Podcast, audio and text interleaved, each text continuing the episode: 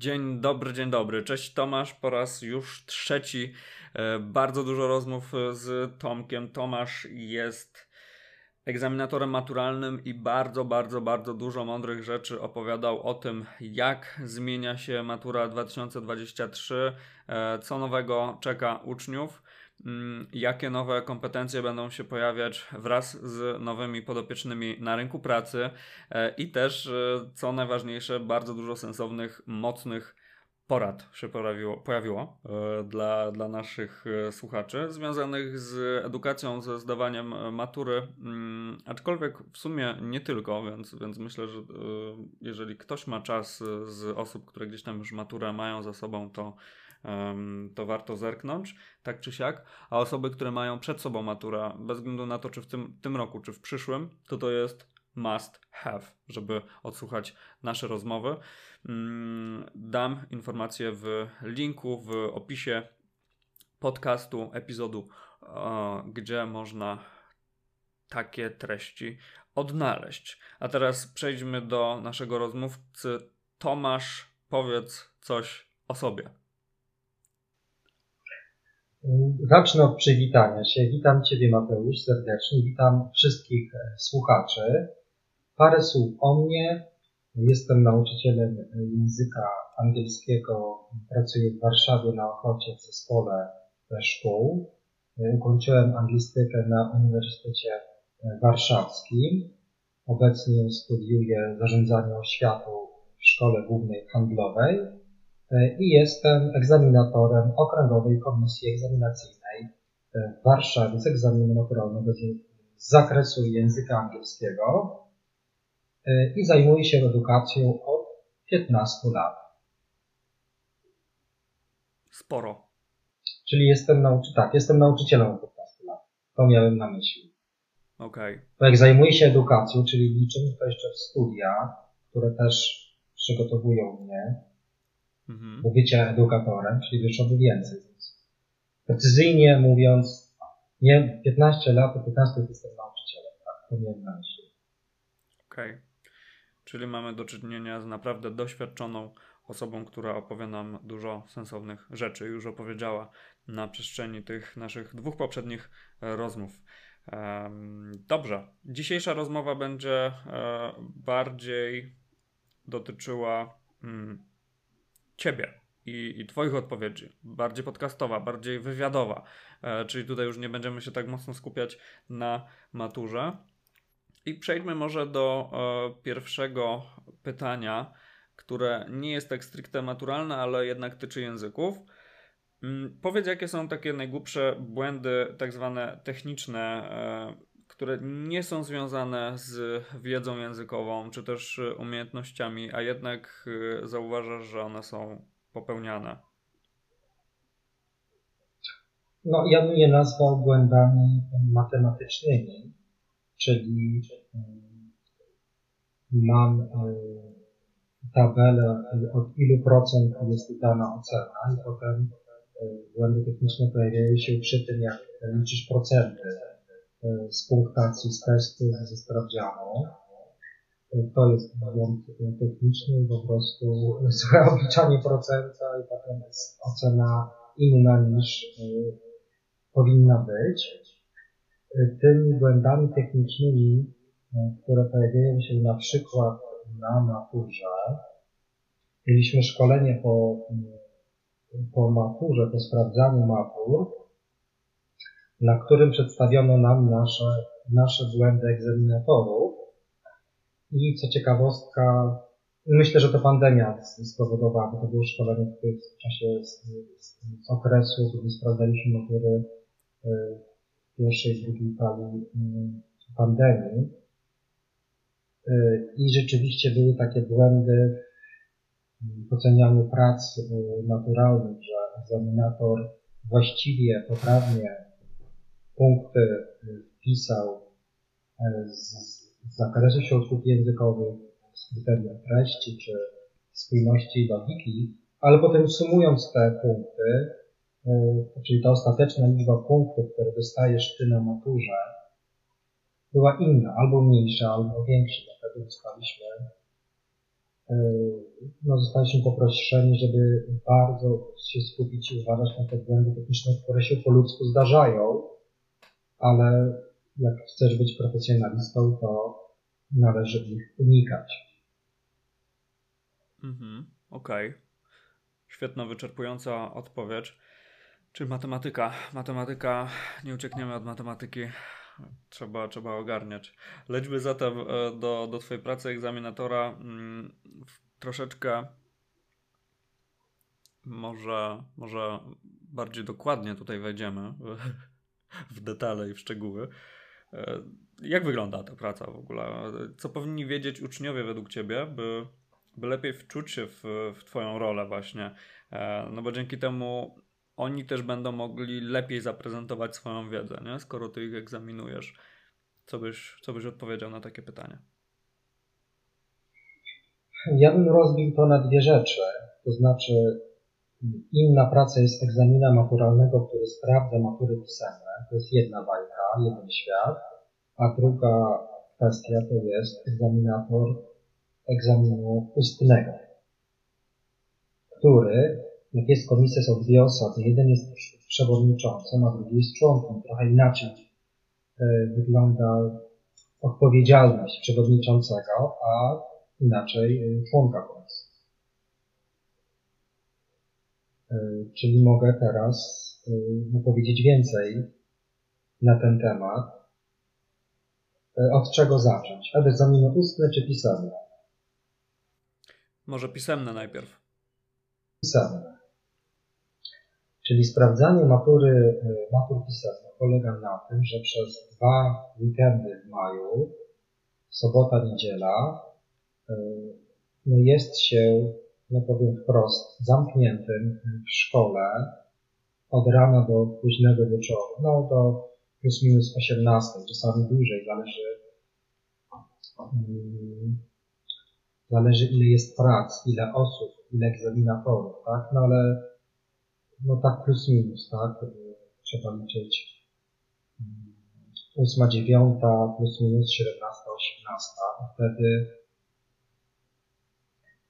ta praca mm, egzaminatora matury pisemnej mm, jest taka, że y, sprawdzam wypracowania albo matury podstawowej, albo rozszerzonej i mm, może to ciekawostka będzie dla, bo prosiłeś, żeby perspektywę szerszą uczniom, maturzystom przekazać.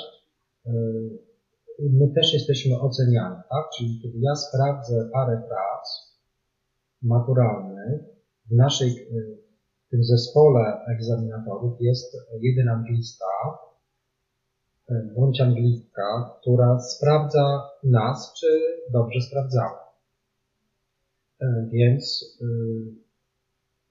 tak, też to jest dla nas stresujące i też no tak, do, czego, do czego zmierzam, że yy, nie tylko właśnie maturzysta jest oceniany, ale egzaminator, który ocenia maturzystę też jest oceniany. Okej. Okay. Tak, żeby byli tego, tego, tego świadomi maturzyści. Yy, no właśnie. I Nikt nie ma lekko. Tak na dobrą sprawę. No i jeżeli właśnie albo zadajesz za mało punktów, albo za dużo z matury ust pisemnej, no to wtedy jesteś tak, y, ten egzamin, y, osoba, która cię sprawdza, y, tak daje ci wskazówki, żeby zwrócić uwagę na, to, na ten aspekt, na ten podpunkt, że w tym podpunkcie zbyt łagodnie oceniać zbyt surowo i potem masz się y, dostosować i kolejne prace sprawdzać już drobny namiś, y, tak, poprawki, korekty w tym ocenianiu i znowu Twoje prace oceniane znowu są sprawdzane. Tak? I są sytuacje ekstremalne, że ktoś po prostu się no, mm, nie dostosowuje, tak? No, nie sprawdza w standardach, po prostu współpraca z nimi jest rozwiązana. Mhm. Tak wygląda życie. No. Oczywiście my jesteśmy szkoleni, tak są szkolenia przed maturą pisemną, czyli są analiza tych prac, które uczniowie pisali. Mamy wytyczne, pewien obszar, jakie zagadnienia, jakie odpowiedzi się mogą pojawić. Czasami się pojawią niestandardowe, wtedy to konsultujemy w komisji, w zespole. Czasami jest tak kontrowersyjny y, słowo w kontekście, że trudno powiedzieć, to wtedy nawet zgłaszamy tak, do Komisji Centralnej, że ta odpowiedź też jest poprawna, tak? żeby nikt nie przewidział takiej odpowiedzi. Młodzież potrafi, młody człowiek coś wymyśleć. No, ona jest, łamie wszystkie standardy, ale jest dobra. Tak? Więc też potem jest aktualizacja wysyłane na całą Polskę informacja jest, że jeszcze jest taka opcja też poprawna, też trzeba ją akceptować. Takie są ciekawe rzeczy. Okej, okay, no. No, ciekawa, ciekawa. Trzeba być czujnym, bo można kogoś skrzywdzić i to nawet czasami bardzo.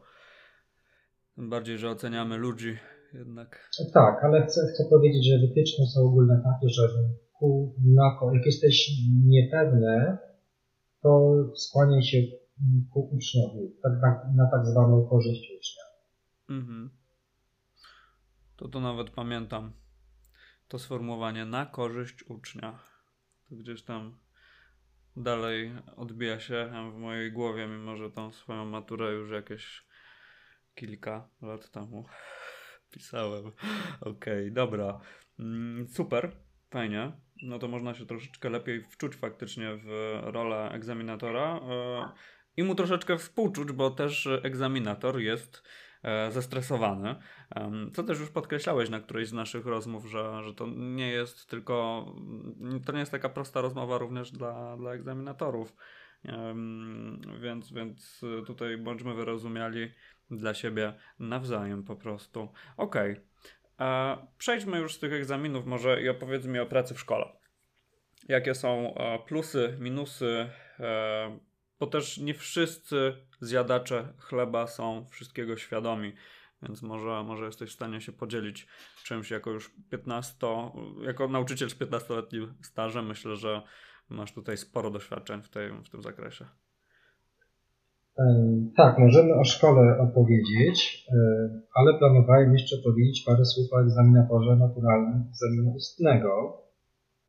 A pardon, tak, tak. E, nie, bo ja tak e, uciekłem. E, podzieliliśmy odpowiedź na, na dwie części, oczywiście. Więc przejdźmy teraz do tej ustnej rozmowy, do której już zresztą nawiązałem. Mm, no bo to też jest właśnie troszeczkę stresujące również dla egzaminatorów, podejrzewam. Chcę właśnie, może dokończę tylko ten temat, żeby uczniowie wiedzieli, że w komisji zasiadają dwie osoby na egzaminie ustnym, natomiast właśnie jedna osoba jest przewodniczący, przewodniczącym, a druga jest członkiem. I teraz zasada jest taka, że ostatni głos, ostateczny głos, ile punktów przyznać należy do przewodniczącego, tak? Czyli kiedy to odpowiadacie, tak? My przyznajemy Wam punktację w kategoriach, na ustnym, to yy, no najczęściej zgadzamy się, tak, ale są takie kontrowersyjne punkty zapalne, że absolutnie nie, tutaj nie mogę dać punktu, tu muszę ująć punkt, to była znacząca pomoc i tak dalej. I yy, tak, zdarza się czasami tak, że po prostu trzeba postawić na swoim i przewodniczący no właśnie, musi podjąć tak zwaną męską decyzję i albo tak, ja uważam, że punkt, tyle, taka ilość punktów e, e, mniejsza. No i rzeczywiście ta praca egzamina, egzaminatora matury ustnej no, bywa bardzo wyczerpująca, kiedy jestem na przykład w komisji od 8 rano, a muszę być jeszcze wcześniej, czyli ta lista, która jest w sali przyklejona dla maturzystów, tak? Każda osoba ma godzinę e, wejścia do sali, tak? I te I ta lista jest po prostu dla mnie, dla egzaminatora od 8 do 16 pracuje, tak? 15 minut chodzi, wychodzi, stąd z przerwą, ale ja muszę być jeszcze wcześniej w szkole. E, więc e, tak, to wymaga bardzo dużo uwagi, skupienia e, i no właśnie, rada dla uczniów, to już o tym mówiliśmy, żeby oni wiedzieli, jak ten egzamin wygląda, jak, jakie są oczekiwania, w jaki sposób podchodzić do rozwiązywania konkretnych zadań. Tak, o tym już mówiłem wcześniej, można do tego wrócić po Natomiast no tak, to ułatwia pracę, kiedy uczniowie są świadomi formy egzaminu. Mhm. Okej. Okay. Dobra. To tutaj mamy całkiem mocno pokryte e, to pytanie. E, fajnie się to nam zazębia z, z tymi naszymi poprzednimi rozmowami. Dobra, to co z tymi plusami i minusami w, w szkole, już abstrahując od egzaminów? Jakie są minusy pracy w szkole? No dla mnie trudnością jest e, teraz bardzo silna e, indywidualizacja, tak? czyli w mojej grupie językowej są e, uczniowie z różnymi dostosowaniami ode mnie, także ja prowadzę zajęcia i będę to dokładnie pamiętał, kto ma jakie dostosowanie i tak, temu powtórzę dwa razy, temu zmienię komunikat, temu pomogę coś napisać, temu wytłumaczę uczniowi, więc no tak, taka presja, że mam dogodzić e, wszystkim, wszyscy mają być zadowoleni, tak, mam być super profesjonalny i dostosować się do tych wymogów, które mają e, dzieciaki, uczniowie e, sporadni. Tak. A równocześnie muszę realizować podstawę programową, zmieścić się tak, z tematami, z tematami, czyli znowu się ukłania matematyka.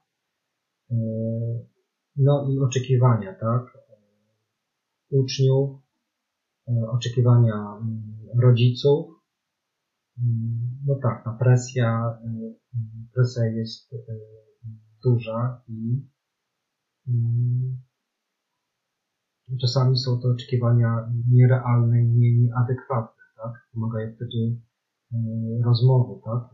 Trudni są rodzice, którzy uważają tak, że ich dziecko jest centrum świata i tak naprawdę w grupie tej, jak prowadzę zajęcia w grupie, tak naprawdę według tego rodzica powinienem e, w ogóle zająć się najlepiej jego dzieckiem, czyli zrobić takie zajęcia indywidualne i udać, że innych dzieci nie ma. Tylko dostosować e, tempo pracy i tak dalej do, E, tego dziecka. Więc e, bywają takie sytuacje. No i trudne dla mnie jest też ten temat, minusem są te warunki technologiczne, tak, że mam właśnie nacisk z tak zwanej z góry, tak, ministerstwa, że mam prowadzić te zajęcia jak najbardziej nowocześnie, a nie zawsze sprzęt działa dobrze. Nie zawsze mamy tak nowe komputery, nowe oprogramowania, bywają kłopoty z internetem, kwestie właśnie tablic, tablic i no tak, to by się mogło zmienić to wyposażenie szkół, mogłoby być lepsze, wtedy mógłbym bardziej realizować, skupić się na, nauczaniu y, języka obcego, y, a nie na mm, rozwiązywaniu problemów technicznych, które nie powinny się pojawiać, tak? Także to mi przyszło do głowy.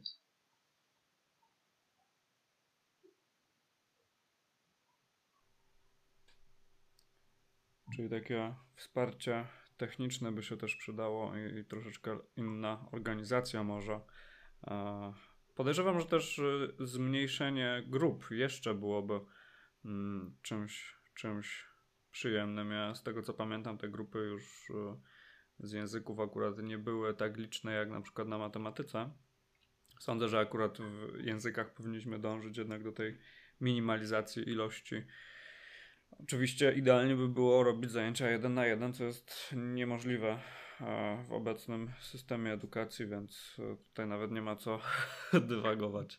No to jest trudny temat, ponieważ brakuje nauczycieli. Teraz rozwijanie e, na mniejsze grupy po prostu jest to fizycznie niemożliwe. Brakuje nauczyciela, brakuje w szkole klasy, tak, klas. Plus teraz jeszcze po pandemii wiele osób e, tak dostało e, z poradni, czy nawet od psychiatry zaświadczenie na indywidualne zajęcia, tak? Albo w szkole, albo w domu, tak? Czyli ja, ja, no, nauczyciel, tak? Mm, do, do swojego etatu ma jeszcze dorzucane godziny. Tak, czyli w tym czasie, gdyby pracował, powiedzmy podzielić klasę na trzy grupy, no to ta fizycznie, matematycznie ta jedna godzina z, tą grupą, tak, kiedy y, słabi, ze słabą znajomością języka angielskiego, ze średnią i z dobrą, bardzo dobrą, no to ta godzina idzie na te uczenie indywidualne. I ta sama wypłata? Y, chyba z, poczekaj, e, z dojazdem, z dojazdem jest chyba więcej. Nie, e, na 100% e, nie potrafię teraz powiedzieć. Ale chyba tak. Tak, dojazdem jest więcej. Dobra, a teraz zmieńmy perspektywę. I powiedz mi, e, jakie kompetencje musi posiadać e, na przykład dyrektor, wychowawca, nauczyciel? Tak, bo, bo szkoła jakby to nie tylko nauczyciele, więc, więc y, te, te trzy można by było fajnie sobie wyszczególnić takie profile. Dyrektor, wychowawca, nauczyciel. Jakie według Ciebie e, kompetencje e, powinny te osoby posiadać, w ilu rolach e, trzeba się obracać w szkole?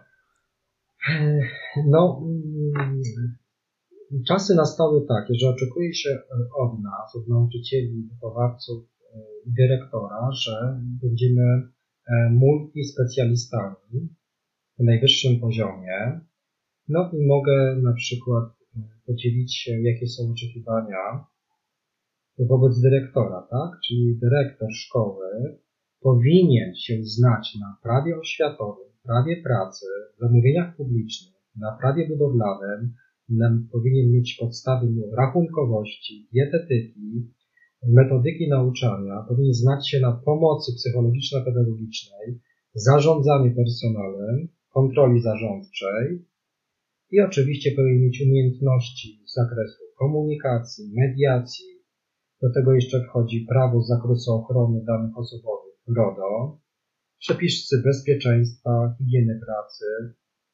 To powinien być menadżer, trener personalny, a nawet e, terapeuta, kiedy przychodzą uczniowie, rodzice, czy nawet nauczycieli no, z sprawami trudnymi życiowymi. Też umieć rozmawiać w takich e, sytu, sytuacjach, czyli powinien mieć wysoko rozwinięte kompetencje psychologiczne. No i oczekuje się od nas, od, no każdy jest nauczycielem, tak? czyli e, no psycholog, pedagog też może być wychowawcą, wychowawcą, on jest nauczycielem, ale no powiedzmy, że wychowawca jest nauczycielem, dyrektor też ma godziny dydaktyczne, też uczy i nauczyciel tak, przed, tak zwany przedmiotowiec no to mm, oczekuje się od nas wysoko rozwiniętych właśnie tych kompetencji psychologicznych, e, odporność w radzeniu sobie ze stresem, odporność na krytykę, abyśmy byli empatyczni, wrażliwi na potrzeby innych, dyspozycyjni, decyzyjni, umieli zadbać o siebie, e, zjednywać ludzi, a przy okazji być e, asertywni. No tak. Czyli dla mnie ta znajomość umiejętność dyrektora, umiejętności, które są od niego oczekiwane, są tak e, szerokie. E, umiejętność analizy prawa właśnie, to jest podstawa pracy dyrektora, żeby działać zgodnie z, z aktualnymi rozporządzeniami, zarządzeniami. Czyli, jak powiedziałem, jest bardzo mm, szeroki, szeroki wachlarz mm, wymagań i oczekiwań od mm, pracowników szkoły. No musicie być robokopami. Robokop, który po prostu potrafi milion rzeczy, tak na dobrą sprawę. Jak tak zacząłeś wymieniać pewne, pewne zakresy, to się bardzo mocno zdziwiłem. Gdzieś tam nawet pojawiło się jakieś prawo budowlane. Tak, ponieważ jeżeli robi dyrektor remont w szkole, to już jest prawo budowlane, tak? Czyli którą część szkoły zamknąć, ile osób może przebywać, jak to oddzielić. E, a w ogóle przecież to, że dyrektorzy budują szkołę od zera, tak? Albo filię, albo w ogóle, tak? Powstaje nowa szkoła, nie wiem, w Warszawie, w nowej dzielnicy nie ma szkoły. To kto, kto ma to budować? No, zarządza tym, e, koordynuje to dyrektor. O, no to nie wiedziałem, że aż takie kompetencje ma dyrektor. Ciekawa, bardzo ciekawa.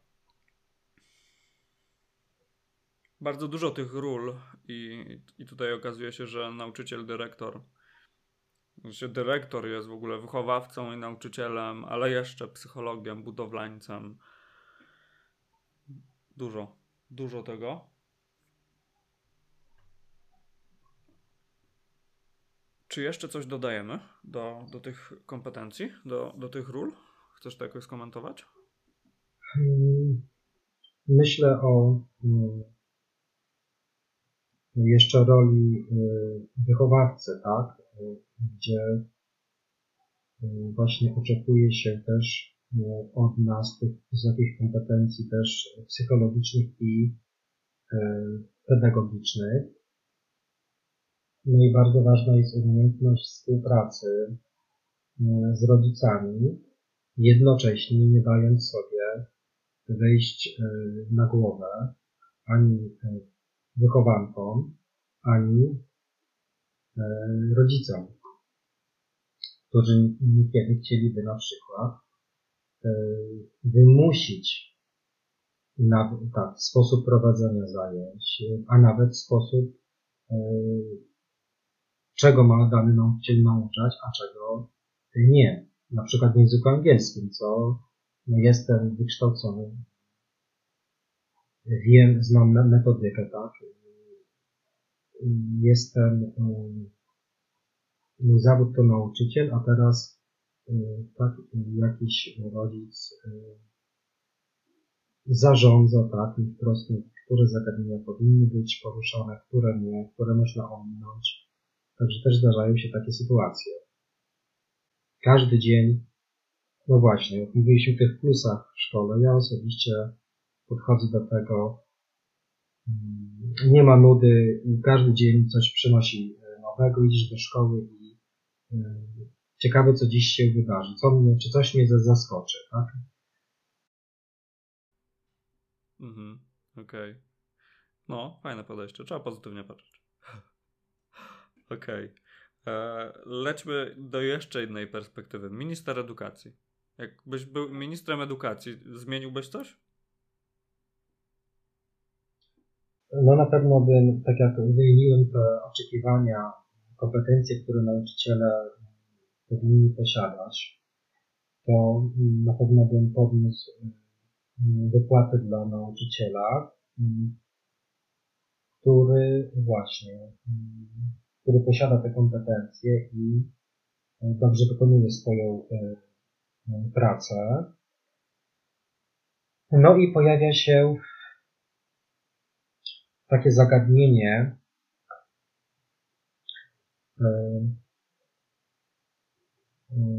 może wprowadziłbym taki system punktowania, tak? czyli że Twoje zarobki nauczyciela są uzależnione od tego, jak się angażujesz na rzecz szkoły i rozwoju uczniów. Czyli ile, to takie jest rozwiązane, wprowadzone na przykład w szkołach prywatnych, że po prostu przygotowanie apelu, występu, wycieczka, przygotowanie do olimpiady, przygotowanie gazetki, za to masz punkty. Tak i potem ile się, im bardziej się angażujesz, im więcej rzeczy robisz, tym dostajesz większą dopłatę. Proste. Niestety w szkole publicznej e, jest po prostu dodatek motywacyjny, który dyrektor rzeczywiście indywidualnie e, dostosowuje według jego uznania do danego nauczyciela, tylko różnice, tak, to jest, różnice w tym e, dodatku to jest 100, 200, 300 zł, tak, i teraz, e, tak, nauczyciel, który się właśnie nie angażuje, e, dostanie, powiedzmy tak, 300 zł mniej wypłaty od nauczyciela, który tak zostaje po lekcjach, robi gazetki, olimpiady, teatrzyki, e, o, o, olimpiady, tak? No i potem w jedną się wypala. Myślę sobie, no po co ja mam robić coś ekstra, kiedy no ekwiwalent finansowy jest zbyt e, mały, tak?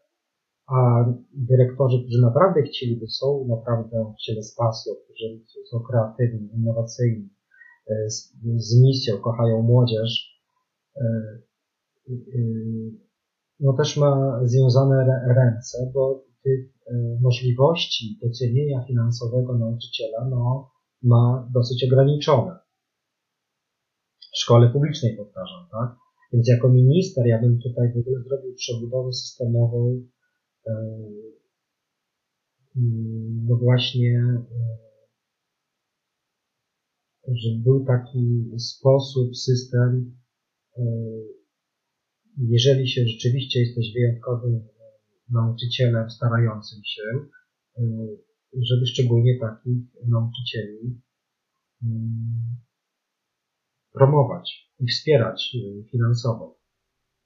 Mhm, rozumiem. No, to troszeczkę zmienia punkt widzenia. To, co opowiedziałeś o gazetkach i dodatkowej pracy, a, a ten ekwiwalent finansowy faktycznie no, nie brzmi y, szczególnie dobrze. No. Sądzę, że jest dosyć duże pole do, do zmian y, z perspektywy takiej systemowej. No mogę jeszcze dodać, mogę jeszcze dodać kwestia właśnie wychowawcy. Też to jest temat trudny i kontrowersyjny. Mianowicie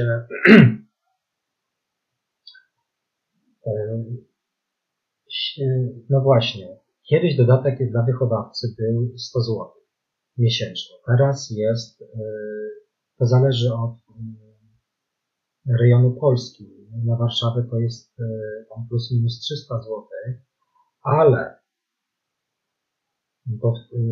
powtarzam, jeżeli tak jestem anglistą i dodatkowo wychowawcą, teraz co ma, tak, wychowawca ma całą papierologię do E, opieka taka indywidualna, e, z każdego ucznia dobrze znać, ścieżkę mu rozwoju e, wytyczyć i być, no, no jesteś opiekunem, tak, semestru i wszystkie sprawy rodzinne, szkolne, załatwiasz z tym ucznie, uczeń choruje, plus kontakt z rodzicami, plus, no właśnie, jego papiery z poradni, E, koordynacja potem pracy twojej wychowawczej z psychologiem, z pedagogiem, z doradcą zawodowym. Może być kurator, może być policja, może być sąd rodzinny, ktoś może być z domu dziecka lub ktoś jest na przykład jeszcze z twojej klasy e, z zagranicy, ubiega się o e, azyl albo właśnie, czy ktoś z, z Ukrainy, czy z Białorusi, przedłużanie pobytu, trzeba napisać opinię, Mogę tak do rana wymieniać, jakie są obowiązki wychowawcy i powtarzam, dostajesz 300 zł. Lub rezygnujesz, mówisz, ja nie chcę być wychowawcą, w ogóle się nie opłaca, no bo za 300 zł miesięcznie jest tyle pracy dodatkowo, że... Czy wiesz, o co mi chodzi? Wiem. Myślę, że każdy. Bo na, to jest właśnie, chcę powiedzieć to, na zachodzie w systemach jest tak, absolutnie przedmiotowiec nie może być wychowawcą. Zawód wychowawca w szkole jest oddzielny po prostu zawód. Dostajesz wypłatę, pełną wypłatę jako, tak jest klasa. Ja przychodzę do szkoły, zajmuję się tylko angielskim, jak mogę rozwinąć, dostosować, tak? A te obowiązki są tak liczne, tak bogate, że po prostu y, jest to osobne stanowisko pracy. U nas w Polsce jest to połączone za 300 y, zł plus minus. I oczywiście niby jest to prestiż, jesteś kimś, y, no jest, no tak, jest to niby prestiżowe, ale w praktyce także jako minister bym to uporządkował albo wprowadzić system zachodni, albo naprawdę dodatki takie, żeby no, potem, no bo potem jest kwestia potem różnych wychowawców, tak? Są wychowawcy, którzy po prostu, no dobrze, no to skoro dajecie mi 300 zł, to ja będę wychowawcą za 300 zł, tak? Czyli kontakt z uczniem, kontakt z rodzicem za 300 zł, tak? Przychodzi mama, e, no rozwodzę się z mężem, jest e, trudna sytuacja w domu, syn nie schodzi do szkoły, no dobrze, to ja, żeby z Panią porozmawiać, mam dla Pani 38 sekund. Ponieważ na miesiąc rozbijając te 300 zł, tak, a mama chce porozmawiać z Tobą na przykład 15, pół godziny, godzinę, omówić sytuację szkolną, rodzinną. No i po prostu to jest oparte na misyjności, na usługach e, nauczyciela. System po prostu e, oparty jest na tej, na przysługach, tak, że ze swojej dobrej woli nauczyciel chce poświęcić się, y, bo to jest właśnie pokolenie jeszcze, jak gdyby nasze tak zwane pokolenie, tak, czyli milenialców, natomiast nowe pokolenie, jak przychodzi nowy człowiek z pokolenia X i Z i on dostaje, tak, na staż 2,5 tysiąca i 300 zł klasę, mieszka w dużym mieście, 5, tak, dostaje takie bomby, tak, że ktoś w klasie jest narkomanem, ma zaburzenia nawet już nie psychiczne, tylko psychiatryczne, zaczyna mówić sam do siebie na lekcji albo skakać po ławkach. I y, potem prokuratura, sądy, policja, straż pożarna. Y, I po prostu no naprawdę nie ma po prostu młodych, no, no tak, ludzie z pokolenia tego XZ chodzą, przychodzą do szkoły, popracują trochę, łapią się za głowę i po prostu y, wchodzą na rynek, tak, gdzie y, te trzy tysiące zarobią dużo łatwiej. Usługach y, pracując bez tego no, obciążenia, tej presji y, psychicznej, tak, od, y, no tak, kolegów, koleżanek z pracy, od dyrektora, od rodziców i od uczniów, tak, którzy Pan musi mi to podpisać, Pan musi mi to wytłumaczyć, Pan musi. No, rozumiem. Dobra, to, to lećmy dalej z tego trudnego tematu. E, może troszeczkę zaczniemy marzyć i przejdziemy do przyszłości, czyli jak Ci się wydaje, jak, jak może wyglądać ta edukacja w przyszłości i jak się zmienią lekcje języków? Hmm. Edukacja przyszłości, no to postawmy na technologię, czyli pandemia spowodowała rewolucję w edukacji w Polsce, w Europie i na świecie, e, czyli e, niektóre szkoły już, mówię teraz o prywatnych, które mają możliwość, no widzą, że już zaimplementowanie na stałe hybrydowego systemu nauczania jest dobre. Pewne zajęcia, pewne przedmioty, nie wiem, konsultacje maturalne, czy konsultacje do egzaminu ósmoklasisty można prowadzić mm, online, a wtedy tak, sala w szkole, można inaczej korzystać z sali w szkole wtedy, mm, jest więcej miejsca na przykład można rozbić jeszcze jak mówiliśmy, jakąś klasę na języki obce na trzy, nawet cztery grupy, ponieważ są dodatkowe sale. No, edukacja przyszłości to jest pod znakiem zapytania, ponieważ nie wiemy jak, co się stanie tak z tą pandemią, czy pojawią się nowe mutacje, czy sytuacja już jest ustabilizowana, czy tak naprawdę będą się pojawiać nowe mutacje i ten cykl. Chodzimy do szkoły, uczymy się w domu, wszystko wpisane na stałe na następne kilka lat. Więc jest trudno mówić o edukacji przyszłości, bo sytuacja jest zbyt dy dynamiczna. Natomiast na pewno wymagać będzie edukacja przyszłości umiejętności od uczenia się samemu. Jak się uczyć? To jest ważne pytanie właśnie w tym pokoleniu Z, generacji Z. Jak się uczyć? Czy ja umiem się samodzielnie uczyć? E, a co do języków obcych, mm, no to mm, akurat języki obce bardzo można fajnie prowadzić e, online, e, tworzyć grupy, pokoje, gdzie współpracują ze sobą praca projektowa, więc myślę, że powstało bardzo dużo tak, nowych aplikacji, dostosowań dla językowców, nowinek technologicznych, które ułatwiają, no i są skuteczne, ciekawe dla młodego pokolenia które bardzo dużo używa smartfonów, tabletów, laptopów. No więc to jest y, ciekawe zagadnienie, w którym kierunku to pójdzie ta edukacja, ale jest to myślę uzależnione od tego, czy będziemy, czy szczepionki zatrzymają wystarczająco konieczność zamykania szkół, wtedy po prostu ja jako anglista ustabilizuję się i po prostu będę nastawiony na pracę stacjonarną lub stacjonarno-hybrydową, czy by rozwijać się w ogóle już bardziej w e-learning. Mhm. Okej. Okay.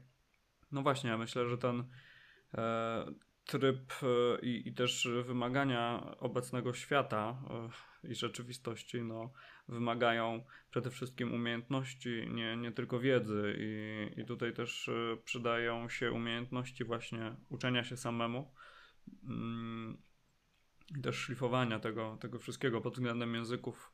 Uważam, że, że tym bardziej. I, I też widać, że wszystko idzie w kierunku indywidualizacji i jednak e, nauki języków mm, raczej w formacie jeden na jeden, co, co nie jest możliwe w, w obecnym systemie edukacji publicznej, niestety. Mm, a jak już rozmawiamy o uczniach i, i o tej przyszłości, to jak oni mogą się lepiej przygotować do życia według Ciebie? I, i takiego też funkcjonowania na rynku, bo edukacja to jedno, kończymy edukację i co potem? Czy, czy masz pomysł na to? Tak, ja myślę, że najważniejsze to jest jak najwcześniej wejść na rynek pracy, yy, urealnić się, czyli yy, spróbować yy, jak mogę wyjść na rynek pracy, tak? Albo zatrudnić się gdzieś do jakiejś pracy, choćby sezonowej, czyli zobaczcie, jak wygląda życie, tak, wypłata, PIT, yy, jaka jest zależność, tak, między godzinami pracy, ile pracuję, ile zarabiam, jakie są stawki.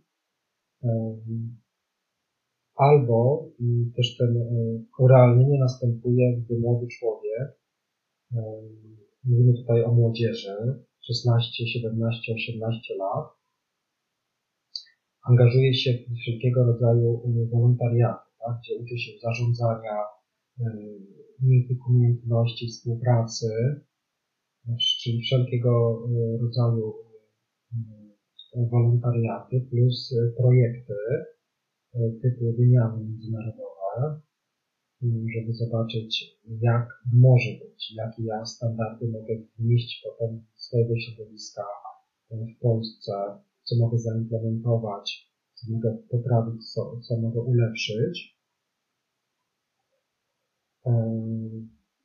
Czyli jak tylko mogę, to angażuję się w organizacje samorządowe, w samorządzie szkolnym, działam, robię, współpracuję z ludźmi, z instytucjami zewnętrznymi i potem, kiedy, no powiedzmy tak, mam młodego człowieka 18-19 mm, lat, który na chce iść na studia zaoczne, jak widzę jego CV, którym pokazuje mi, tak, że był w kilku wolontariatach, na kilku wyjazdach, na, no teraz wymiany są wstrzymane, no ale no, nie do końca, no, muszę właśnie wrócić teraz z Londynu z wymiany, więc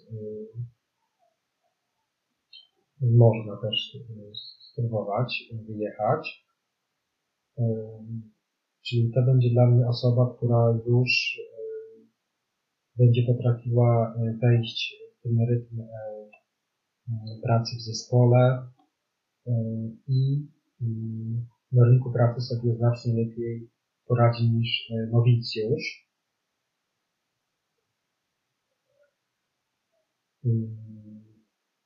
No i tak samo jest też y, na czasie studiów, tak? Czyli y, czy możemy mówić o szerszym kontekście? Mhm, jest, tak, tak.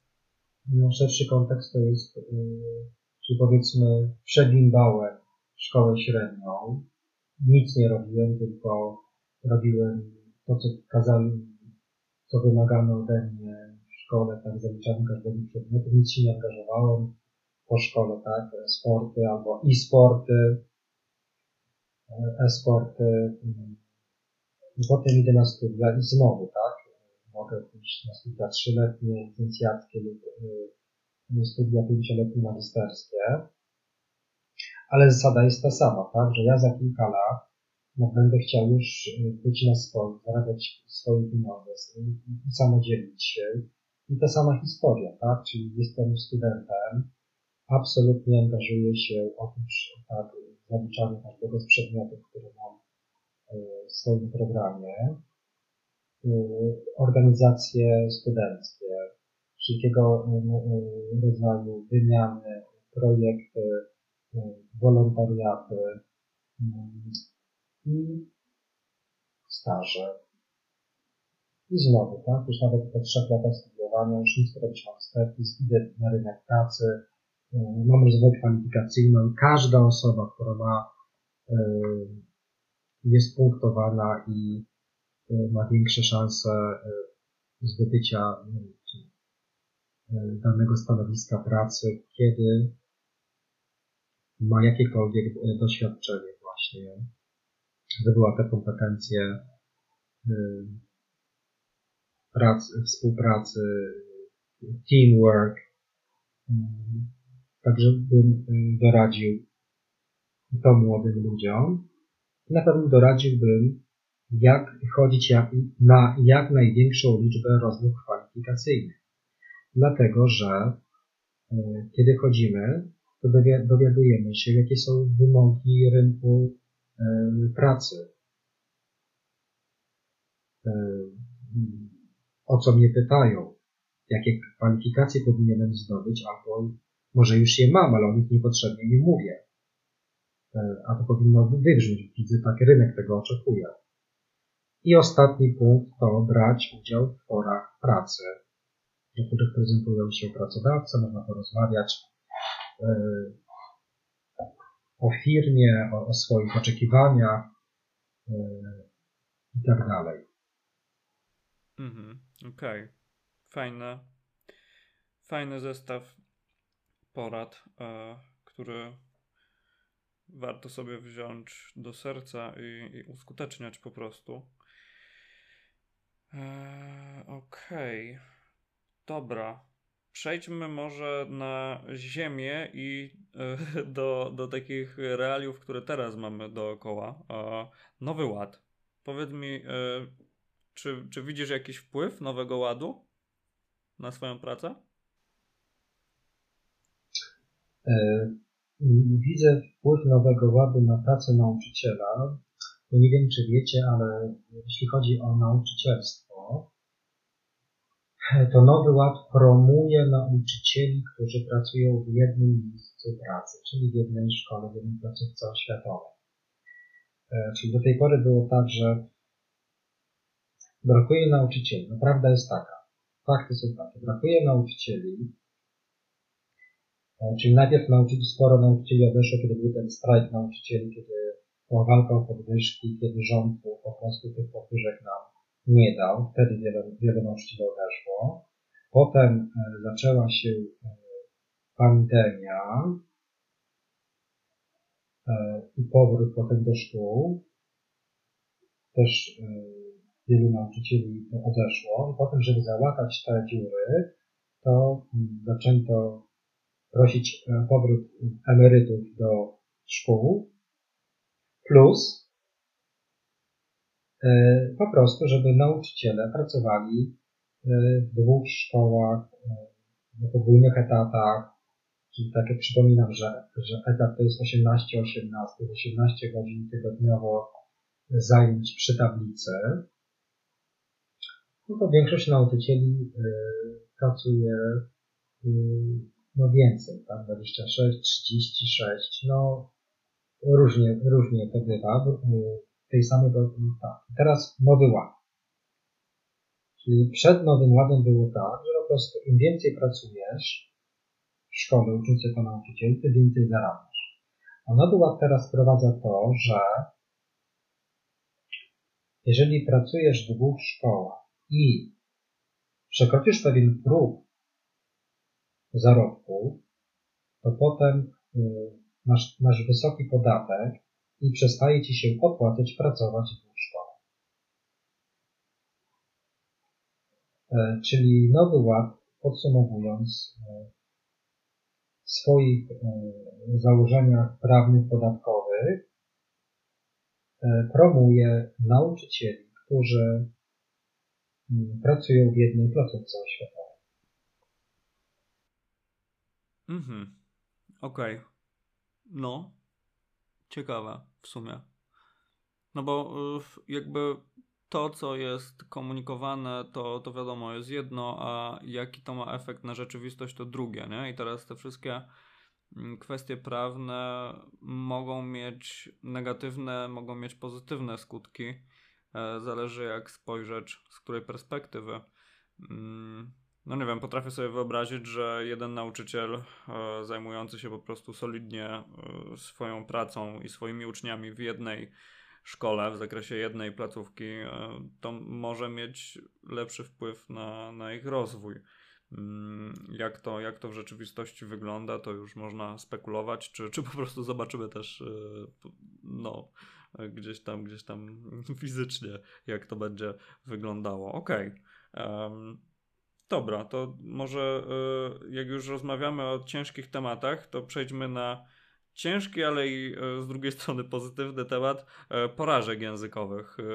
Ja lubię pytać podopiecznych, przepraszam, nie podopiecznych rozmówców moich o porażki językowe. No bo wszyscy popełniamy błędy, cały czas popełniamy błędy. Język polski, każdy język ludzki jest językiem niedoskonałym, który jest pełen, wszystkie te języki są pełne wad. I i my jesteśmy pełni wad, więc y, te, te problemy się przecież zawsze pojawiają.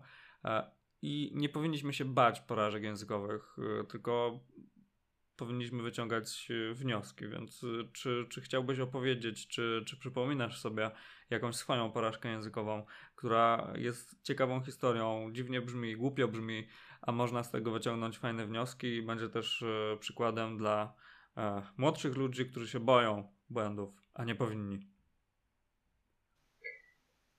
Przypomniałem sobie taką sytuację, y, jak no tak, że zostać nauczycielem musi przygotowanie pedagogiczne, czyli wyrobić praktyki, najpierw obserwacyjne, że siedzisz i obserwujesz, jak inny nauczyciel z doświadczeniem prowadzi zajęcia w danej szkole, która zgodziła się przyjąć Ciebie jako praktykanta, jako, stażystę.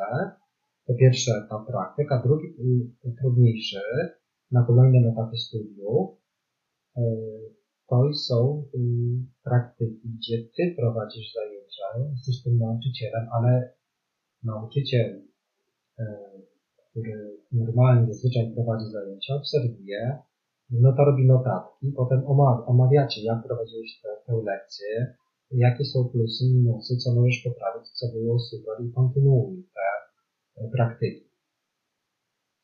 Ja pamiętam, miałem praktyki w prestiżowym liceum w Lublinie i w czasie zajęć zapomniałem, jaki jest spelling e, słówka Mediterranean, czyli śródziemnomorski, tak? Pamiętam, byłem taki zawstydzony, po się cały czerwony. E, no, myślałem, że tam umrę. Po prostu taki wstyd. Jak ja mogę nie zapomnieć, jak się to e, pisze, literuje. Koniec świata, jestem nic nie wart, e, w ogóle. No i teraz chcę się odnieść do tej sytuacji. Jak teraz o tym myślę, już nauczyciel z doświadczeniem, z daj Boże, z pewną mądrością życiową, którą mam nadzieję naby, nabyłem i nabywam.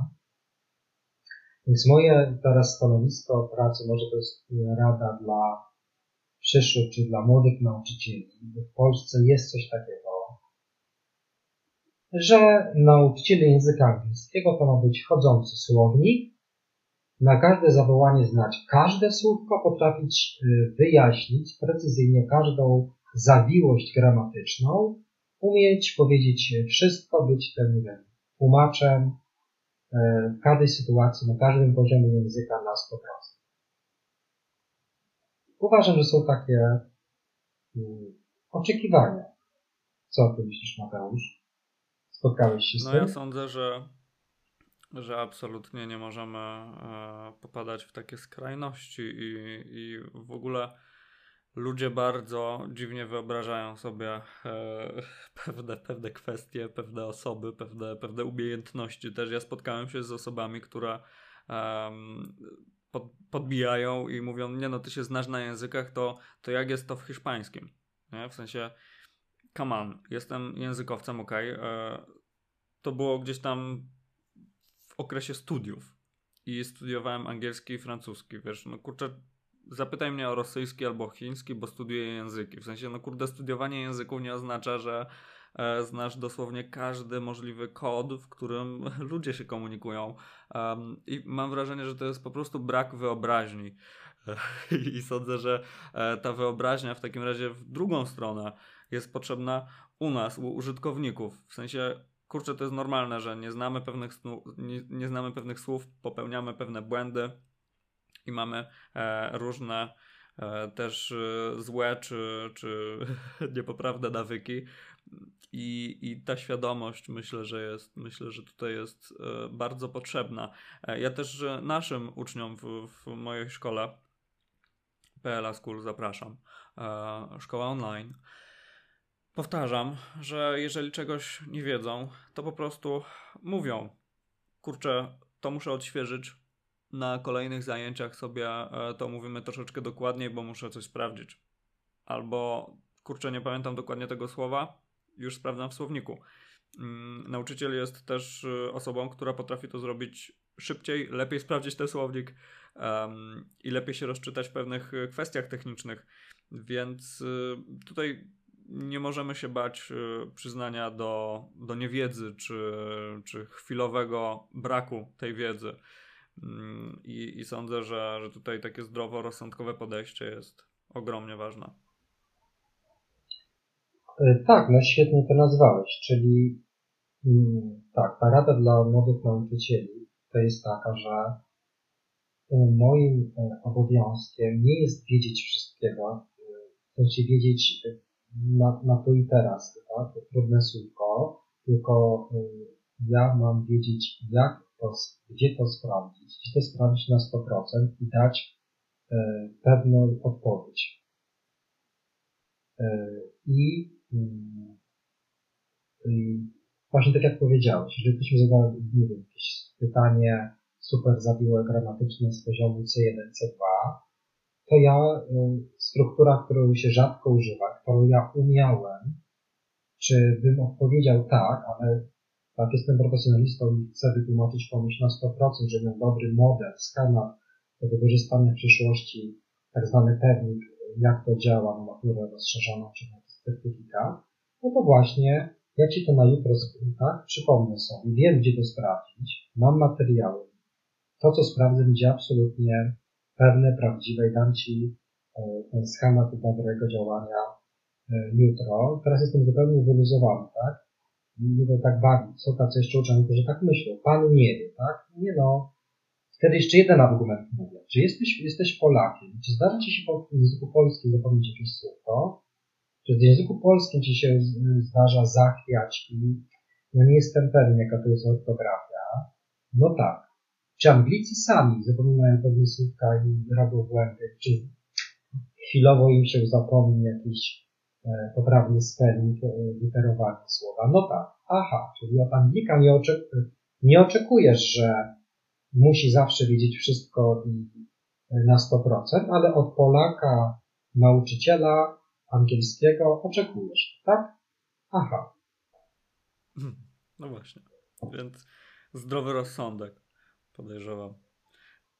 Więc wtedy to uznałem za porażkę, e, ale to mm, pokazało mi właśnie, że to jest szkodliwe dla mnie podejście, nierealne, tak jak ty mówisz, e, irracjonalne y, i nauczyciel po prostu ma wiedzieć, jaka jest poprawna odpowiedź, wiedzieć gdzie, sprawdzić, się upewnić i wiedzieć, jak, jak przygotować, y, jakie są standardy i tak dalej. Muszę być chodzącym słownikiem. Mogę sprawdzić to, tak jak mówisz, tak. XXI wszyscy mają smartfony, słowniki w ciągu sekundy albo tak, to skomplikowane, rzadko zagadnienie używane. Mam Ci poprawną odpowiedź pełną na następne zajęcie. Kropka. Jasne. Jasne. Okej. Okay. To przejdźmy do przejdźmy do e, pytania ostatniego, w którym e, zawsze pytam o pięć słówek którymi chcesz się podzielić ze słuchaczami i możesz też dodać, dlaczego to są te słowa. E, takie zestawienie czegoś od ciebie. No to może hmm, zacznę od hmm, matury ustnej i w ogóle oceniania speakingu. Co zrobić, żeby na speakingu dobrze zabrzmieć? żeby dostać dużo punktów czy dobrą ocenę. Czyli im bardziej brzmisz naturalnie i swobodnie, tym dostaniesz lepsze oceny, więcej punktów. Tak? I uważam, że tym słówkiem, które robi wow wrażenie na anglistach, które no tak świadczy, że masz ten język bardziej żywy niż książkowy, to jest słówko actually. Według mnie. Co ty myślisz, Mateusz? No, uważam, że takich upiększeń e, musimy mieć, pewien zestaw, e, który po prostu podnosi poprzeczkę, że tak powiem, taki, taki nawet jak coś tam e, źle wygląda na Ferrari, jest jakaś rysa, bo, bo nie do końca jest wszystko idealnie, to to jest ciągle Ferrari, tak? Więc jeżeli będziemy używać ładnych słów w wypowiedzi, mm, to to sprawia wrażenie, że nawet gdzieś tam niektóre błędy mogą odbiorcy umknąć, bo po prostu wypowiedź brzmi na, na ładną, na wysokim poziomie. Więc używanie prostych trików, żeby podnieść tą naszą wypowiedź, prostych struktur gramatycznych, czy właśnie słów, które sobie zapamiętamy, mm, no uważam, że to jest bardzo dobry kierunek. Fajne słówko. Co dalej? Kolejne słówko, które bym zaproponował mm, E, uczniom, czy w ogóle użytkownikom języka angielskiego, to jest słówko staff.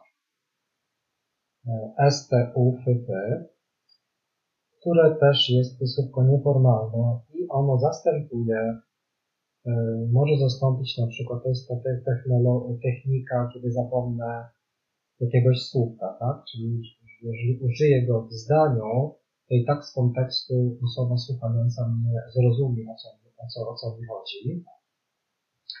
I to się przydaje jako właśnie technika, no choćby na maturę ustną. E, mm, można stosować to słówko, plus ono jest takie też e, nieformalne, ale też tego języka żywego, codziennego Anglików, więc też ono spowoduje, że będę skłonny dać więcej punktów z egzaminu. Okej, okay. zgadzam się. Świetne słowo, bardzo, bardzo ważne. Nie musimy tyle powtarzać thanks, a, czy, czy na przykład something, prawda? Więc, więc jest tutaj ciekawy synonim. Trzecie słowo.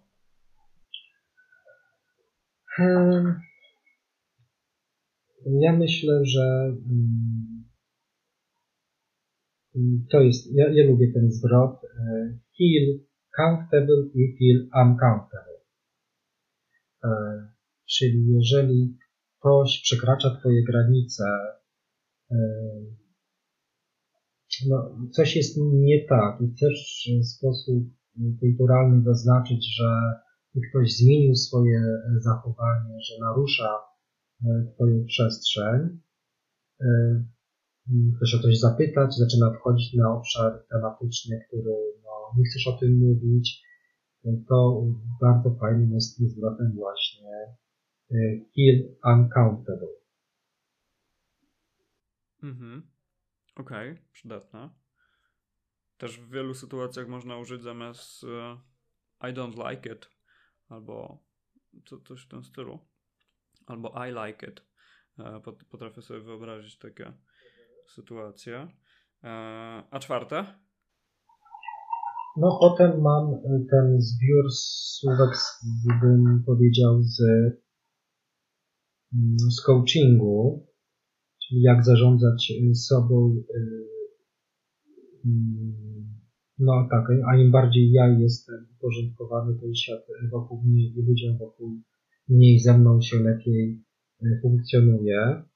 Więc ten y, zestaw słówek coachingowych byłby y, focused, organized, prepared i balanced.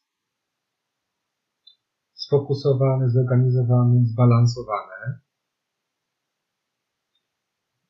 No i na pewno te coachingowe rzeczy i te słówka z angielskiego no pomagają na pewno w pracy. Zróbmy koło e, nauczyciela, wychowawcy i dyrektora. E, no i chciałbym jeszcze tutaj dodać słówko mindfulness, czyli uważność, i i powiedzieć, y, wrócić do tego, że widzę już tu jako nauczyciel, co dla mnie smutne, efekty y, pracy zdalnej uczniów i widzę y, spadek formy u uczniów, ponieważ uczniowie mają kłopoty z koncentracją, nie wiedzą jak się uczyć skutecznie, efektywnie, sprawnie, plus wpływ y, smartfonów, tak jestem po ciekawym szkoleniu y, z tego, jak działają wyświetlacze na nasze umysły, a szczególnie na osób y, młodych, umysły osób młodych, tak, takie rozproszenie, roztargnienie, niepokój, problemy ze snem, problemy emocjonalne, takie rozbicie mózgu. E, I to powoduje, że uczniowie mają kłopot e, z koncentracją, czyli trudno im być e, sfokusowanym. I Uważam, że fajnie byłoby, gdyby były w szkole zajęcia na, na tę uważność, jak ćwiczyć, być świadomym użytkownikiem e, technologii, mieć takie techniki, które powodują, że mm, umiem się uczyć, koncentrować, umiem się uczyć sprawnie, efektywnie. No i na pewno bym dodał, Chciałbym, żeby w szkole były zajęcia wpisane jako obowiązkowe z gry w szachy, żeby nadal rozwijane, mocniej było rozwijane critical thinking, czyli krytyczne myślenie e, i żeby uczniowie e, no, myśleli skutkowo-przyczynowo. To jest moje takie życzenie na przyszłość i chciałem, żeby edukacja szła w tym kierunku. No i jeszcze przypomniałem sobie, chciałem się z Wami podzielić e, takim trendem, który się pojawił w Warszawie w szkołach prywatnych, licea. E, no i problemem w szkole, w Polsce, w szkołach publicznych jest to, że uczymy się wszystkiego, uczymy się na pamięć. E, do końca nie wiemy, e, z czym to się je, po co. No właśnie, jest taka historia. E, Elon Musk wysłał dzieci do szkoły. Dzieci zadały mm, nauczycielowi pytanie, ale do czego mi się, to, to Pani mówi, do czego mi się to przyda, jakie ma to praktyczne w życiu zastosowanie. I nauczyciel nie powiedział, nie potrafił odpowiedzieć na to pytanie. I wtedy postanowił stworzyć szkołę dla swoich dzieci, dla pracowników swoich firm. Szkoły, które potrafią na to odpowiedzieć. Jeżeli potrafią odpowiedzieć praktycznie, po co ja Cię tego uczę, do czego ma to zastosowanie, to praktycznie zastosować możesz teraz lub zastosujesz w przyszłości, tego, czego się teraz uczymy. I, czyli w Polsce jest e, w szkołach publicznych uczę się e, wszystkiego, chemii, fizyki, WOS-u, e, wkuwam, wkuwam i mam wybrać rozszerzenie, czyli przychodzę do pierwszej klasy liceum, mam wybrać rozszerzenie, tak? Jestem, o życiu za wiele nie wiem, nawiązanie jeszcze do tego rynku pracy, tak? Czyli nie mam żadnego doświadczenia wolontariatu, bo miałem styku z umową, z PIT-em, z podatkami, z ZUS-em, ale ja mam tutaj w wieku 16 lat wybrać jeszcze, czy idę w kierunku prawnika, e, chirurga, informatyka, czy właśnie, czy technikum, wybrać profil techniczny, tak, czy chcę być elektromechanikiem, e, czy kolejarzem i tak dalej, tak. Do, do czego zmierzam? Bo mam, mam pozwól, że to zacząłem mówić o tych szkołach prywatnych w Warszawie. Jaki trend się pojawił, który mi się bardzo podoba, że ten młody człowiek y, musi uczyć się wszystkiego, wybiera rozszerzenie w, na początku liceum, a trend się pojawił teraz tak, że jak liceum ma 2, 4 lata, to przez dwa pierwsze lata uczniowie uczą się rzeczywiście wszystkiego, wprowadzając tą wiedzę ogólną, że z każdego przedmiotu, e, co mi się podoba i promuję to, tak? Mieć ogólną życie, e, tak, ogólną wiedzę życiową, tak? Dlaczego niebo jest niebieskie, a dlaczego jest e, trawa zielona, a dlaczego, nie wiem, Chiny walczą w kosmosie z, z Amerykanami, tak? I tak dalej, i tak dalej a, czyli dwa, przez dwa lata się uczymy ogólnie, żeby mieć pojęcia o świecie, ten. I uwaga, te rozszerzenia dopiero wybieramy później, że jak już mam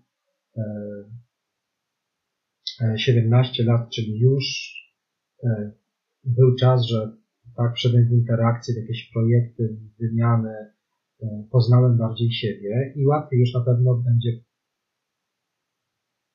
no uważam, że będzie może nie super łatwiej, ale na pewno łatwiej będzie już to rozszerzenie wybrać e, w drugiej, e, no tak, pod koniec drugiej klasy liceum, żeby trzecią klasę liceum zacząć już na rozszerzeniu. Uwaga, co ty myślisz, Mateusz? No ja uważam, czy, że... ale pytanie do ciebie jest takie, czy uważasz, że ucząc się, tak, bo jesteś sam edukatorem, e, czy ucząc, ucząc się przez dwa lata na rozszerzeniu, mogę zdać maturę rozszerzoną z historii bardzo dobrze, z matematyki bardzo dobrze, z, wiem, z geografii. Ja przez dwa lata będę miał już odsunięte te przedmioty, które mnie interesują, tylko naprawdę skupiam się, tłukę, tak mówiąc, e, po szkolnemu, tłukę chemię, tłukę fizykę, bo w tym kierunku chcę iść. Przez dwa lata jestem w stanie tak się nauczyć, żeby to rozszerzenie dać bardzo dobrze. Oczywiście, że tak. Jeżeli przez dwa lata będę mógł w świętym spokoju skupić się na czterech, pięciu przedmiotach, żeby naprawdę. I to są przedmioty, które po prostu ja chcę, więc mam pewną motywację wewnętrzną do tego, żeby, żeby zrealizować tutaj pewien cel. To uważam, że da się to zrobić w stosunkowo krótkim czasie jeżeli z kolei my mamy 5 lat, ale przeszkadza nam się nieistotnymi przedmiotami, które nas nie interesują, które sprawiają, że ta nasza motywacja jest zbijana, um, że my tracimy energię na przedmioty, których nienawidzimy później de facto,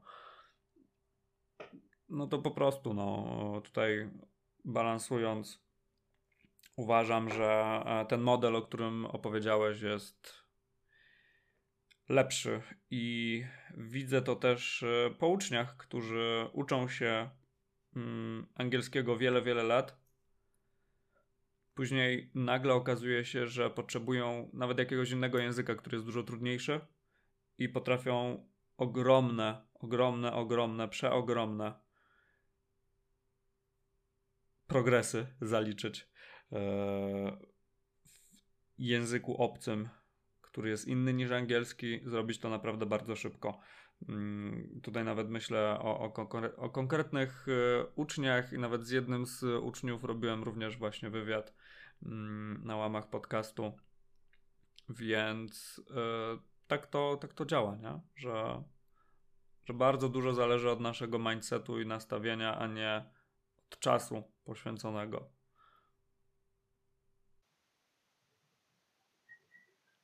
Także szkoła, temat edukacji jest bardzo, e, bardzo szeroki. E, no, nie dotknęło takie zdanie, czy jest nasz, tak, że wczorajsza szkoła przygotowuje dzisiejszą młodzież do życia jutra.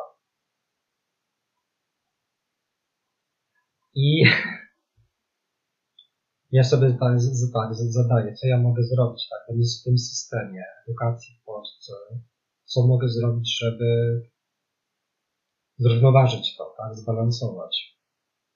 Dlatego no, wsłuchuję się tę dzisiejszą młodzież, to pokolenie Z, które oczywiście też ma potencjał, też ma rzeczy pozytywne, których e, poprzednie pokolenie nie miały, tak? Czyli właśnie e, elastyczność, praktyczność, tak? Coraz więcej osób już wyszło z tego modelu, tak? E, będę zakuwał, pójdę na super studia, zdam studia, potem będę miał szczęśliwe życie, będę dużo zarabiał i po prostu Eldorado. Mm, to zaczęło się zmieniać, no a teraz już w ogóle zastanawiają się, czy chcę uczestniczyć w tej edukacji. E, tak, czy zostać influencerem czy tiktokerem. No i też to ma pozytywny aspekt, jak ktoś zacznie zarabiać pieniądze, no to już zaczyna, wchodzi na rynek pracy, już zaczyna widzieć, jak życie prawdziwe wygląda, tak? Mm, oczywiście życzę sobie, żeby to były treści e, mądre, motywujące, rozwijające, dające nadzieję e, mm, dobro, mądrość osobom oglądającym ten content. Ale niezależnie jaki jest to content, to i tak ta osoba wchodząc na rynek pracy, potem ten system edukacji już zupełnie inaczej patrzy. Mm, czy my potrafimy się, my edukatorzy, czy chcemy, czy potrafimy e, prowadzić korekty, być otwarci, elastyczni, mm, znaleźć złoty środek.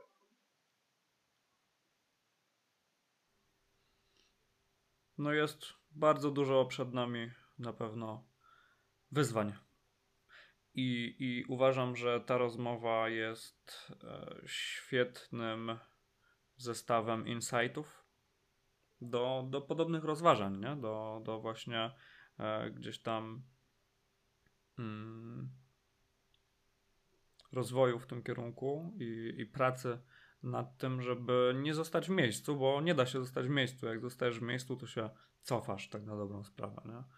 E, więc, więc e, bardzo mądre i pouczające to wszystko było. Mm, cieszę się, że udało nam się tak konstruktywnie porozmawiać e, i tyle ciekawych informacji pozwoliłeś sobie przemycić na, na łamach tej naszej rozmowy. I ja już jestem wypruty z, z pytań. Dużo cię, bardzo mocno cię wymęczyłem. Dużo tych pytań było na przestrzeni tych trzech rozmów, które roz, odbyliśmy, tak na dobrą sprawę. E, więc e, bardzo, bardzo mocno, ogromnie ci za to dziękuję w imieniu swoim i słuchaczy. Cieszę się, że mogłem podzielić się swoim, swoją wiedzą i doświadczeniem. Powtarzam, i mam nadzieję, że będą to treści inspirujące dla wielu osób e, i wykorzystają to ku swojemu e, rozwojowi. Mm, tak, czyli to, co dotyczy matury, to życzę, żeby jak najlepiej matura e, się udała. A mm, co do tych pytań ogólnych o edukacji, no to mm, no tak, to jest ciekawe, Mam teraz taką myśl mi zaświtało. Ciekawe, aby tak e, porozmawiać z młodymi ludźmi, właśnie tak otwarcie, jak teraz rozmawiamy, co oni, tak, bo jak gdyby ja dzieliłem się to, co widzę co, o pokoleniu Z, to, co obserwuję, to teraz sobie porozmawiać z jednym człowiekiem, czy z grupą ludzi z tego pokolenia, no właśnie, z takim jakimś TikTokerem, czy influencerką, jak oni widzą, tak? Czyli zadać pytanie młodemu człowiekowi, co byś zrobił, gdybyś został ministrem edukacji? Jak, jaka jest edukacja przyszłości? Tak, z osobą młodą rozsądną, która, która edukacja jest ważna. No na przykład, to też powiedział mi, no absolutnie wprowadźmy edukację jak w Wielkiej Brytanii do 16 roku życia. Ja nie potrzebuję się czy do 18 roku życia, ja chcę wejść na rynek pracy, to jest mm, jakie by argumenty miała ta młoda osoba, żeby rzeczywiście przejść na ten system mm, obowiązek szkolny do 16 roku życia. Jak, jakie ona, ta osoba miałaby pomysły na ulepszenie systemu edukacji w Polsce pod to dziś, żeby jutro było lepiej. Mhm.